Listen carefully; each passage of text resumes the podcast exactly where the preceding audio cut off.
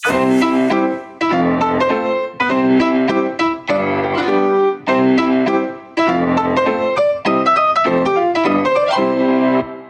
príbehy, ktoré počujete v tomto podcaste, sú pravdivé. Mená môžu byť pozmenené a upravené. Vstaň a choď. Pondelok. Zaklopeme. Leží v posteli, v tvári sa zračí bolesť, únava, rezignácia a smútok. Nerozpráva. Má veľké bolesti. Morfium nezaberá a... Máme sa oči zalejú slzami, vetu nedokončí. Potichu zatvárame dvere a tichý hlas zašepká. Prídete ešte? Utorok. Zaklopeme. Už vás čakám. Smeje sa. Ukazujeme kúzla, triky, žonglujeme so šatkami a krotíme lano, ktoré sa krúti ako had. Nevládze ho udržať. Bolia ho prsty. Skúša to znovu a znovu. Streda. Klopeme. Mama pootvorí dvere. Dnes naozaj nie. Spí a je mu veľmi zle. Stojíme na chodbe a nevieme, čo povedať. Štvrtok. Bojíme sa zaklopať. Sedí na posteli a predvádza kúzlo s lanom. Zajtra budem cirkusant ako vy? Nemôžeme sa dočkať. Mama nás odprevádza pred izbu.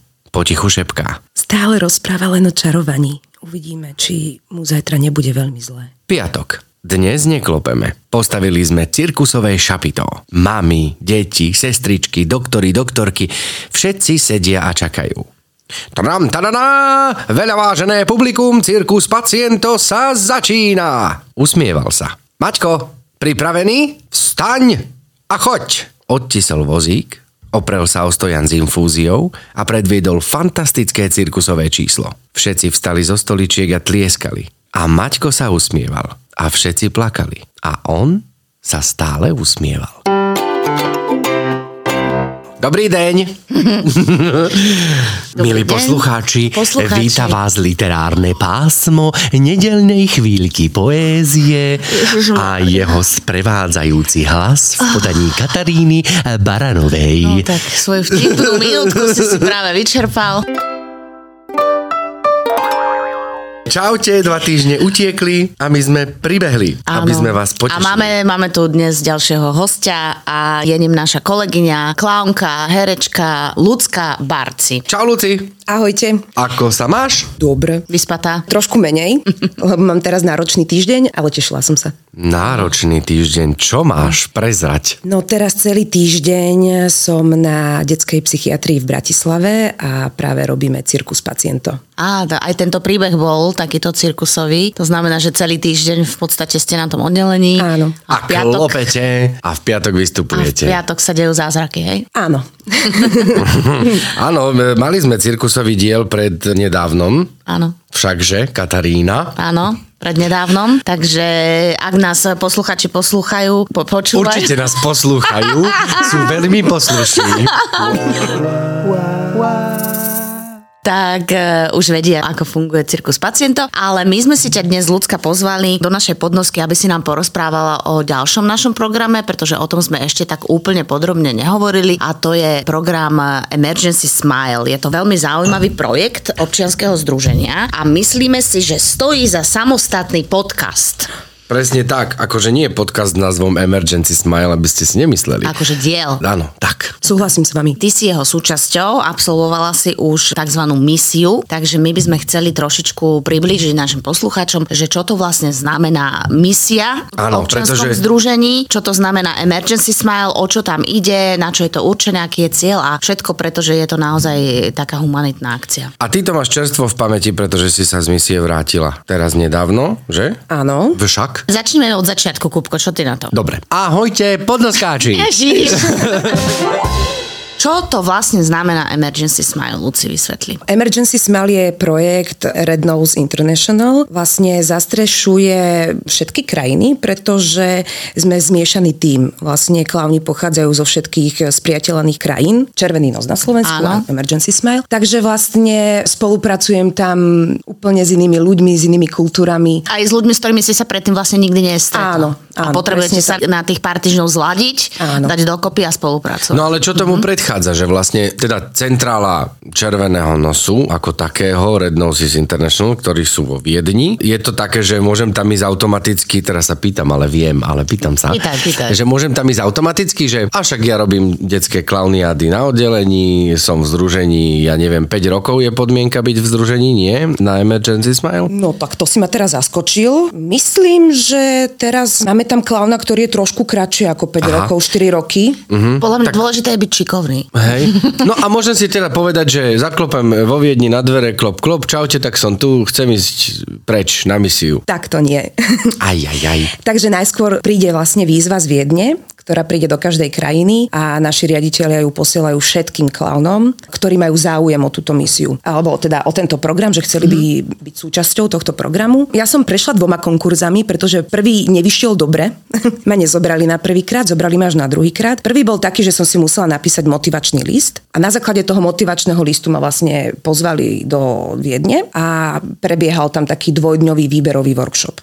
A v podstate teraz to už trošku zmenili, už to nie je motivačný list, ale robí sa taký veľmi podrobný dotazník, sú tam veľmi, nepamätám si už úplne presne aké otázky, ale dopodrobná, že v podstate zistiu všetko o nás, nielen z toho profesného života, ale aj z toho súkromného života a tak. A na základe tohto dotazníku oni vlastne vyberú potom tých ľudí, ktorí vyzerajú, že by im boli vhodní pre tento program. Znova sa ide do Viedne na dva dní. No a potom zasadne komisia, rozprávajú sa, preberajú vás, až nakoniec vám dajú vedieť, či vás zobrali do týmu alebo nie. Dobre, ono to teda znamená, že ten klaun nestačí, že je v združení a chce urobiť dobrú a humanitnú vec, že by chcel ísť na tri týždne až mesiac na nejakú misiu do inej krajiny, do kritických oblastí, ale musí evidentne spĺňať aj nejaké kritéria. Áno. A čo sú podľa teba, keďže si to už aj absolvovala, tie najdôležitejšie kritéria, čo by človek, ktorý chce takúto robotu robiť, mal mať? Podľa mňa empatia, flexibilita, lebo tam sa veci menia z minúty na minútu, takže naozaj musí byť človek flexibilný a nemôže zase byť zaskočený ako keby,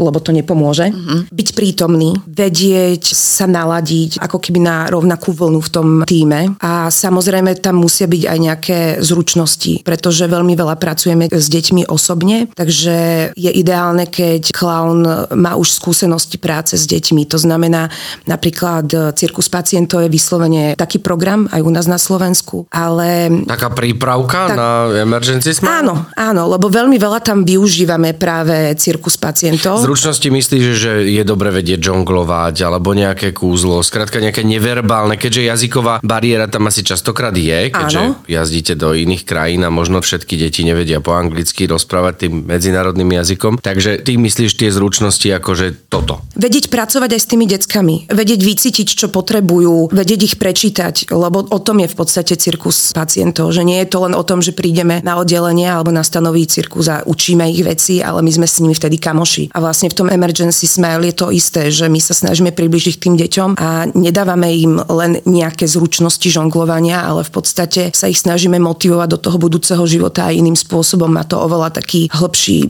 je to tak viac. Takže ich tak vnímate, ako keby úplne áno, sa tak prepájate s áno, nimi. Áno, preto tá empatia. To znamená, že už teda dajme tomu, som vypadal plnil dotazník, pozvali ma do Viedne, bol som tam dva dní, vybrali ma do týmu Emergency Smile a teraz čo? Teraz príde to, že mi príde mail a príde mi ponukový lístok, nech sa páči, vyber si kam chceš ísť, kam ideš, alebo ako to potom ďalej prebieha. Niečo veľmi podobné, vlastne si už zapojený v tej skupine a presne chodia ti informácie. Najprv vlastne sa plánujú misie na rok dopredu, takže niekedy v septembri alebo koncom roka vlastne príde taký nejaký ponukový líst, kam asi všade pôjdeme a potom je to aj rozdelené, že kam aký klaun môže ísť, že mladí klauni napríklad nemôžu ísť na nejaké misie, kde treba už viacej skúsenosti a kde sa ako keby rozbieha ten projekt ešte v tej krajine, lebo my vlastne každý rok prinášame aj nové krajiny. Stále sa to rozširuje. Sa bavíme vlastne. No, ja som bola teraz v Grécku, v Atenách, ale nebola som v refugee campoch, teda v utečenských táboroch, ale napríklad teraz prebieha trojmesačná misia na ostrove Lesbos a to sa pracuje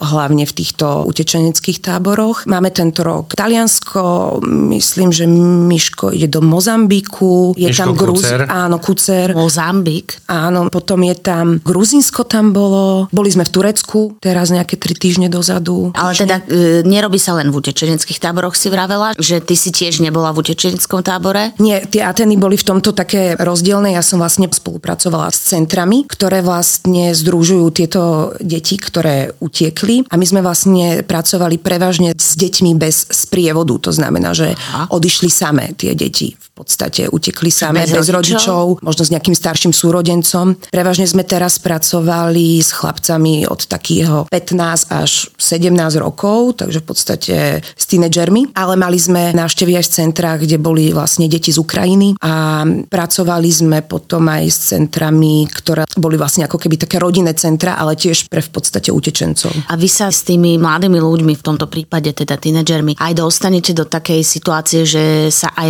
rozprávate o tej situácii tam a ako to vlastne prebiehalo, že či tam ako keby prichádza aj moment, že sa vám oni nejako otvoria, alebo toto je hranica, že okej, okay, za tu my nejdeme, naša úloha je nejaká iná, že či o tom rozprávajú? Vieš čo, my sa ich určite na toto nepýtame, lebo nechceme nejakým spôsobom privodzovať tieto veci, ale stáva sa, že sa potom otvoria a sami o tom začnú rozprávať, ale nie veľmi. Ale rozprávajú o svojej rodine, ktorú majú doma, ale napríklad o ceste, ako sa dostali napríklad do Grécka. My za tie tri týždne, čo som v tých Atenách bola, nepovedalo ani jedno dieťa.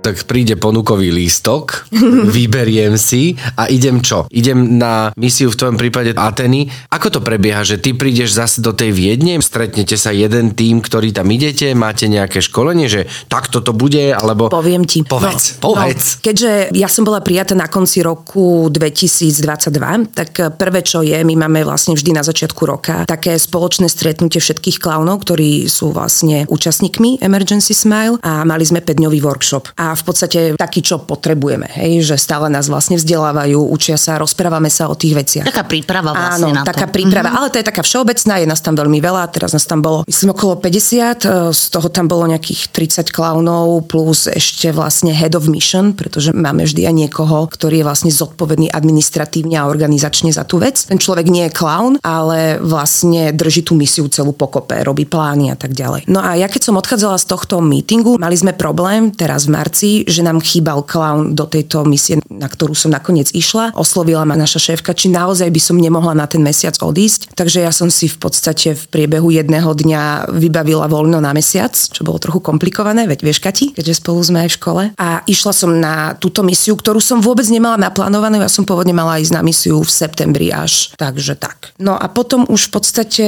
to začína najskôr tak, že sú nejaké onlineové stretnutia, kde sa rozprávame o veciach, kde nám to nejak viac si približujú, čo nás cca čaká, ako asi bude prebiehať tá práca a tak. Potom sa všetci stretneme spolu a vlastne prvý deň misie začína vo Viedni. Pôvodne sme tam mali byť iba tri dni a vo štvrtok sme mali cestovať už do Atén, ale keďže aténske letisko štrajkovalo, tak sa nám to zmenilo a išli sme zrazu v sobotu. To sú práve tie veci, mm-hmm. tá flexibilita, byť pripravený, že sa niečo zmení. A tomu sa hovorí v podstate taký prípravný týždeň alebo prípravných päť dní, štyri dní, závisí od misie, čo je potrebné. A počas tohto prípravného týždňa sa stretávame vlastne aj s našim umeleckým šéfom tohto Emergency Smile. Rozprávame sa o veciach, máme stretnutie so psychológmi, viacej nám približujú vlastne, čo nás ešte čaká do podrobností a pripravujeme tam takzvanú show, klaunskú, pretože to, čo všetko ty môžeš robiť na tej misii, to sa skladá z viacerých vecí, ktoré my tam robíme. Takže my sme si vlastne tie prvé tri dni pripravovali aj tú klaunskú show, ktorú sme potom tým deckám hrali v tých Aténach. Čo sú tie viaceré veci, ktoré môžete robiť na tej misii? Keď už teda odletíme, sme tam, čo sa deje, čo môžete robiť? Máme také, volá sa to, že paráda,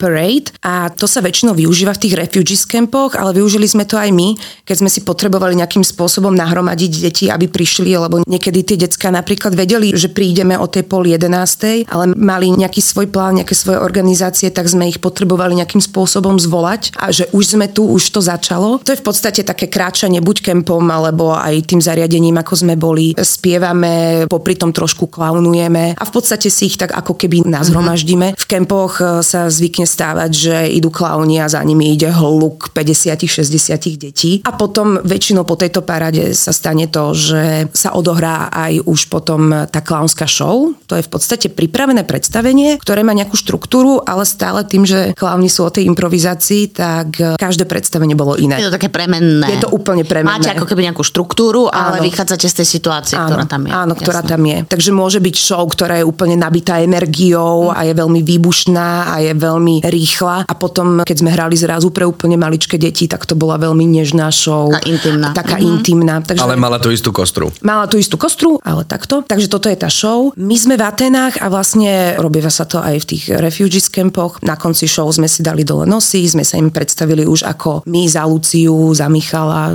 a za Jana, som bola s chalanmi a sme im povedali, že máme pre nich pripravené nejaké veci a naša téma bola, že superhero a v podstate aj tá show bola tak vedená, že všetci sme superhrdinovia, každý z nás má nejakú superschopnosť a vlastne sme im povedali, že teraz bude superhero tréning a v podstate sme urobili taký malý Circus Paciento workshop, Circus Smile. A keď sme v tých Atenách do niektorých zariadení sme sa vracali viackrát a sme tie decká stretávali viackrát, nielen raz. Vtedy sme už vyslovene s nimi išli na ten Circus Smile a na tieto veci. A potom máme ďalšiu vec, ktorá sa robí na Emergency Smile a to je humor v zdravotníctve a to je, že vlastne školíme ľudí, ktorí pracujú s týmito deťmi a je to úplne rôzne. Je to od vychovávateľov, od zdravotníkov, právnikov, upratovačky, prosto celý ten stav, teraz mi napadajú slová v angličtine, ktorý vlastne prichádza do kontaktu s tými deťmi. Pracujete aj s dospelými ľuďmi. Áno, keby. Pracujeme aj s dospelými ľuďmi. Takže to je normálne teoretické školenie nejakého charakteru. No nie je to úplne teoretické, je to samozrejme robené takou hravou formou. Veľa využívame aj v podstate veci, ktoré robíme s deckami, s tým ale, že tam trochu ideme viacej do hĺbky a tam už tým pracovníkom vysvetľujeme, prečo to robíme, na čo je to dobré. A ja som si to úplne zamilovala, keď som sa vrátila na Slovensko. Hneď som utekala za našim umeleckým šéfom, že chcem to robiť aj tu na Slovensku, pretože ide sa tam viacej do hĺbky. A bolo krásne vidieť na začiatku tohoto workshopu pre dospelých, ako tam prišli a prvé, čo bolo, to bolo na nich vidno, že ježiš, oni teraz budú z nás robiť klaunov, že o tom bude ten workshop. Tak to sme ich upokojili, že to tak nebude. A bolo krásne vidieť v priebehu tých troch hodín, ktoré sme boli s nimi, ako sa úplne uvoľnili a pochopili, že je to niečo, čo oni budú vedieť využiť potom aj práci s tými deťmi. Mm-hmm.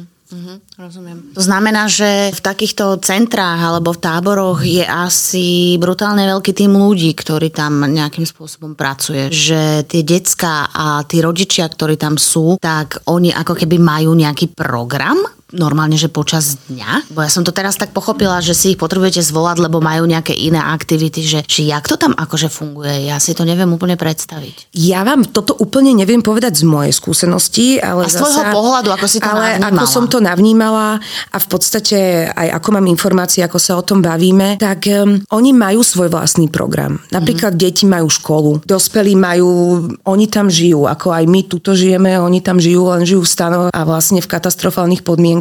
A to je aké obdobie, čo tam oni žijú? Niektorí tam môžu byť aj rok, dva. Aha. Niektorí sú tam veľmi krátko a niektorí sú tam veľmi dlho. To okay. závisí. Takže tá organizácia, aj tí ľudia, ktorí sa o nich starajú, oni nemajú čas riešiť, no a teraz poďte tu a doniesť nám deti. Ako niekedy sa to podarí, na to máme práve ten head of mission, že ten človek, ktorý je organizačne za to zodpovedný, tak vlastne on všetko vykomunikuje s tým táborom, kam môžeme ísť, čo a tak ďalej. Head of mission, teda ten organizátor, tá hlava misie ide s vami? Áno, on je tam vlastne od prvého dňa s nami až do, do posledného dňa. A rieši takéto technické zázemie, aby ste vy mali, aby ste vy mali podmienky, aby ste mali kde robiť show. A... Áno, zisťuje informácie, čo a ako. A to sú práve tie veci, ktoré sa z minúty na minútu menia, ktoré my musíme potom nejako aplikovať do tej práce. Rozumiem. Stretla si sa s niečím počas misie, čo bol pre teba taký silný nejaký katarzný moment, ktorý si, si možno odniesla so sebou, že prešlo to cez ten nos tebe hĺbšie, že mala si takýto nejaký zážitok, videla si niečo, stretla si sa s niečím takým? Ešte každý deň, každý deň, lebo Mne tá misia dala strašne veľa. Pracujem v Klanok už štrnásť rokov a zrazu mi to dalo takú novú optiku na našu prácu. A vlastne veľa vecí, ktoré som cítila nejako podvedome, zrazu mi zaklapli ako také pucle a začala som ich vedieť pomenovať. Tak pomenuj nám niečo. Nie je to ani taký katarzný moment, ale bol to veľmi silný moment. Mali sme takého jedného chlapca a to bolo vlastne hneď v prvý týždeň. Asi druhý deň sme išli urobiť show do takéhoto jedného centra. Vlastne všetky tie centra boli v centre Atén, v meste. A hrali sme pre tých šestnásť sedemnásť ročných chalanov. Aj nás upozorňovali, že budete mať pocit, že sú tam dospelí chlapi, ale uvedomte si, že sú to stále deti. A naozaj to tak bolo, že sme tam prišli a tam boli velikánsky chalani, ktorí pôsobili už aj staršie. A aj keď som to vedela, tak to bolo také prekvapenie pre mňa, ale krásne na nich je, že oni sú vlastne stále deťmi. Stále v tej duši, že práve ten tínedžerský vek je v tomto strašne ťažký, že ľudia už od nich očakávajú ako keby ten dospelácky prístup, oni aj sa už začínajú strašne brať vážne a boja si už robiť zo seba srandu, nepríjmajú tie veci. Keď urobia chybu, tak je na nich vidno, že juj, bojujú za to, toto som nemal urobiť. A to sme ich vlastne aj učili, že je krásne urobiť chybu a je krásne nebrať sa vážne, že potom ten život naozaj ide lepšie a oveľa lepšie vieš uchopiť tie veci. A to sme im nehovorili, to sme ich vlastne tou hravou prácou sme ich to nejakým spôsobom nenasilne im to dávali do podvedomia. No a mali sme tam takého jedného chalana. Ja som si ho ten prvý deň nevšimla, ale na druhý deň sme tam išli robiť humor v zdravotníctve a prišla za nami vychovávateľka, ktorá ho mala na starosti a povedala, že príde za nami. Volal sa James a že James, keď pozeral na naše predstavenie, že videla, že síce tlieska, ale že tlieska ironicky. Že ho to vlastne vôbec nebavilo a že nás v podstate že hejtoval. Mm-hmm. A tento James naozaj za nami prišiel. Podľa mňa to bol na popud práve Katrin. A prišiel za nami a hovorí nám, že, že viete, že chcel by som sa vám ospravedlniť, len ja taký som, že ja neviem úplne prejaviť radosť, ale mne sa veľmi páčilo, čo ste robili a veľmi som si to užíval, ale prosto nedávam tú radosť tak najavo a možno, že som mohol pôsobiť, že som vás urazil. My sme ho s tým dali úplne do pohody, že pozri sa, keby sa ti to aj nepáčilo, je to úplne v poriadku, veď nemusí sa nám všetko páčiť. No a tento James, my sme sa s ním potom stretávali pomerne častejšie a potom už bol veľmi zapojený, veľmi nám aj pomáhal. Tým, že nás naozaj prijal a hral sa s nami, tak vlastne zlomil ako keby aj chalanov, ktorí si mysleli, že toto je také trápne, toto nebudeme robiť, ale keď videli, že ten James a boli tam viacerí takí chalani, sa hrajú s nami a užívajú si to, tak vlastne dali sme sa dostali, áno, da, mm-hmm. dali tomu šancu aj ostatní. No a po jednom takomto stretnutí, bolo to asi tretie alebo štvrté stretnutie, James prišiel za nami a prišiel sa rozlúčiť, veľmi nám poďakoval a nepamätám si presne, čo povedal, ale ja som si uvedomila, že už ho neuvidím. Ja som vedela, že ešte do toho centra pôjdeme ešte minimálne dvakrát a očakávala som, že ešte s ním budem. A vlastne prišlo mi povedať, že už sa neuvidíme. Že odchádza preč? Že odchádza preč do iného centra. Aha. Oni sa tak premiesňujú medzi tými centrami, oni dosť migrujú tie decka. A na mňa vtedy prišla úplná ľútosť a smútok, rozlúčila som sa s ním a akurát Michal tam bol a videl to a ako som odišla, tak som sa naozaj rozplakala. Taký vzťah som si urobila, že ma zaskočilo, že už odchádza. A na ďalší krát, keď sme tam prišli, tak tam bol. A ja úplne, že najväčšia radosť. A keď sme tam prišli posledný krát, tak už bol teda v tom inom centre. Skončili sme veci s deckami, už sme sa s nimi lúčili, teda, že už teda končí naša misia, že ideme domov. A ako sme odchádzali, tak zrazu tam bol James. A on prešiel polovicu Atén z iného toho centra, čo je, vám poviem, prejsť polovicu Atén je dosť problém, lebo ja mám pocit, že v Atenách som väčšinu času strávila len v zápchách. A prišiel, aby sa prišiel s nami rozlúčiť. Takže to bolo tak krásne a silné a, a vlastne toto sú také tie momenty, kedy si naozaj uvedomíš, že svojou prácou dávaš, ani nevieš ako, netlačíš na to, ale otvoríš nejaké dvere v duši toho človeka a dávaš mu aj nádej. My sme sa aj veľa rozprávali, tak to bol veľmi, pre mňa asi taký najsilnejší moment, ale bolo ich tam veľmi, veľmi veľa. Dobre, no tak Kupko, pokračuj, lebo my plačeme. Tak, čo povedať, ja, ja ani neviem, ja, ja som úplne onemetý. Toto je inak veľmi dôležitá vec, ktorú by som chcela povedať, že v rámci misie, aby sme to zvládli, lebo nie je to jednoduché byť mesiac vlastne mimo nielenže komfortnej zóny, ale bez priateľov, bez rodiny, bez toho svojho, čo máme každý deň okolo seba, zrazu sme z toho vytrhnutí a aj keď sú tie telefóny a všetko, tak chýba ten kontakt vlastne s tým domovom, tak my máme vlastne každý jeden deň na konci pracovného dňa a je to od prvého dňa, čo sa stretneme, takže aj vo Viedni sú takzvané debriefingy a rozprávame sa o veciach. Rozprávame sa o veciach, čo vyšlo, čo by sme chceli inak, mm-hmm. čo bolo fajn, čo sa nám páčilo. Taký feedback si také, dávate. Taký, taký mm-hmm. feedback a keď niekoho niečo trápi, tak to tiež povie, lebo je strašne dôležité, dôležité mať ako keby každé ráno čistý stôl, aby keď sa náhodou stanú nejaké veci, ktorých sme sa necítili komfortne, aby sme si to vedeli povedať a aby sme sa vyvarovali vlastne tým situáciám, lebo naozaj je to malý tím, žijeme spolu dvadsaťštyri sedem. Je krásne, že si vieme dať navz... Áno, mm-hmm. potrebujeme spolu komunikovať. Aby si si nenosila niečo v sebe nevypovedané a nebudú. A potrebujete byť v pohode, aby ste mohli tú pohodu šíriť ďalej. Aj tá otvorenosť je vlastne dôležitá, pre teraz si tak hovorím, že je veľmi dôležité nebáť sa povedať aj veci, ktoré nemusia byť pekné. Uh-huh. Našťastie my sme to veľmi nemali, musím povedať. Že ste že... sa stretli taký tým, že ste si tak sadli, hej. Ja som to nechápala. Behom päť minút som mala pocit, že tých ľudí poznám roky, že s nimi pracujem tuto na Slovensku. Uh-huh. Dobre, Honzu som poznala lepšie, lebo som s ním zažila, on je český kolega, takže s ním som zažila nejaké dva cirkusy Paciento, ale je to úplne iné. A my sme, keď sme sa stretli, začali sme pracovať na show, tak my sme behom päť minút alebo desať mali spravenú nosnú pesničku aj s textom. My sme sa behom dvoch minút vlastne rozhodli na tom, čo budeme robiť, čo vlastne aj chalani potom mi hovorili, že to nebýva bežné na misiách. Uh-huh. Že naozaj sme mali takú tú jednu vlnu, že keď sme pracovali s deckami, my sme si nepotrebovali hovoriť veci. My sme to videli cez oči, sme si normálne podávali informácie, že mali sme naozaj veľmi silné napojenie. Je strašne čarovné aj to, že vlastne nielen, že vy idete do tých ťažkých situácií a do tých ťažkých podmienok, ale vy vlastne sa sami vystavujete tým ťažkým podmienkam, presne keď si povedala, že opúšťaš všetko, čo tu máš na mesiac. Ja si to ani neviem predstaviť, že vlastne by ti povedali, že Katka, poď na mesiac preč, nechaj to tu všetko a ideš. No ja chcem ísť tak. A ja, ale že... je to zároveň, že proste je to áno, je to, je to, je to a potrebuješ sa na to aj psychicky pripraviť, aj všetko. A pritom v podstate my sa bavíme o pár týždňoch nášho života. Že... Ale oni sú, Kati, tak intenzívne. To je tak intenzívne, že ja som zažila za ten mesiac toľko, čo možno tu zažijem áno, za ja pol roka. Áno, ja som to len myslela som si, že, že akože nechať tú veci na tri týždne nie je vo svojej podstate taký veľký big deal. Áno, že svet sa nezrúti, keď no, Jakub Ružička a Katka Baranová opustia Bratislavu. Tak to povedzme, ja to si povedzme na rovinu. Áno, em há dé bude jazdiť ďalej. Ale tak aj na dovolenky chodíme na tri týždne. Ale dovolenka je niečo iné. Je iné, ja viem. Dovolenka je úplne niečo iné. Ja som napríklad... Som to chcela zľahčiť trošku.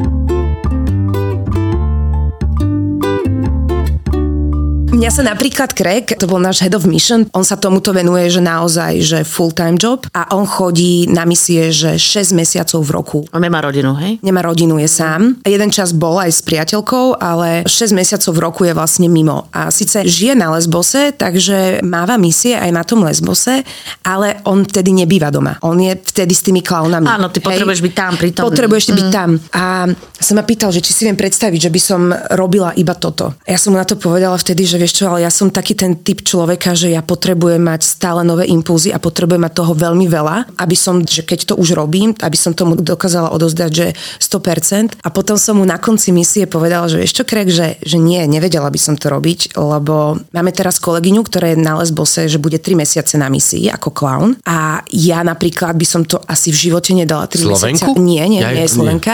Ja by som to osobne určite nedala, lebo aj keď každý deň bol iný, tak na mňa už začalo ten posledný týždeň dopadať ako keby taký, že začal mi stereotyp. Lebo každé ráno sme vstali, išli sme pre auto, nastúpili sme, boli sme v atenských zápchách, teraz konečne sa diali sa veci s deckami, to bolo iné, to bolo to iné, ale znova sme mali nejakú pauzu na obed, zasa sme sa presúvali a zrazu to bol deň čo deň ako mm-hmm. keby rovnaké a ja som cítila, že keby som mala byť takto tri mesiace na misii, že podľa mňa po takých šesť sedem týždňoch by som začala normálne strádať, aby som trpela duševne. Ľudská, ďakujeme krásne. Kam ideš najbližšie na misiu? Či to ešte nevieš? Neviem, lebo mala som ísť v septembri, ale nakoniec som to zrušila, lebo mám tento prvý polrok tak veľmi intenzívny, že v podstate doteraz som nemala jeden týždeň, že by som bola doma celých sedem dní. Potrebuješ si vydýchnuť. A proste. Potrebujem vydýchnuť, hej. Rozumiem. No, takže... Tak užívaj leto, blíži sa, takže krásne voľno, skončia nám také tie povinnosti a budeme mať trošku viacej času na seba. Bo na zlatých pieskoch sa budeme opaľovať. Sa tam taký porvaň vytasiť. Ja budem mať zase pracovné leto, ale ja si ho zase užívam. Ale veď oddychovať máš, Luci. Aj, Ach, budem bože. oddychovať september. To je stereotyp, to ju potom prestane baviť, vieš. Treba niekedy aj nabrusiť pílu, ako sa hovorí. Dobiť to sa váterky. Tak hovorí, nabrusiť pílu. O, ty si nečítal sedem návykov šťastných a úspešných ľudí, evidentne. Ja nie som šťastný a úspešný. Veľmi pomáha nabrúsiť pílu práve v tej práci, že tá práca ma tak brutálne naplňa, že nemám potom... Ale nevedela Ježiš, by som už odísť na ďalší... Na ďalší mesiac by som už neodišla. Ako lepšie ukončiť tento diel ako týmto posolstvom. Nabrúsme píle v práci, soudruzi. Každý brúste pílu, kde chcete. Majte sa krásne. Lucka, ďakujeme, že si tu s nami bola. A počujeme sa my o dva týždne. Čaute. Ahoj. Wow.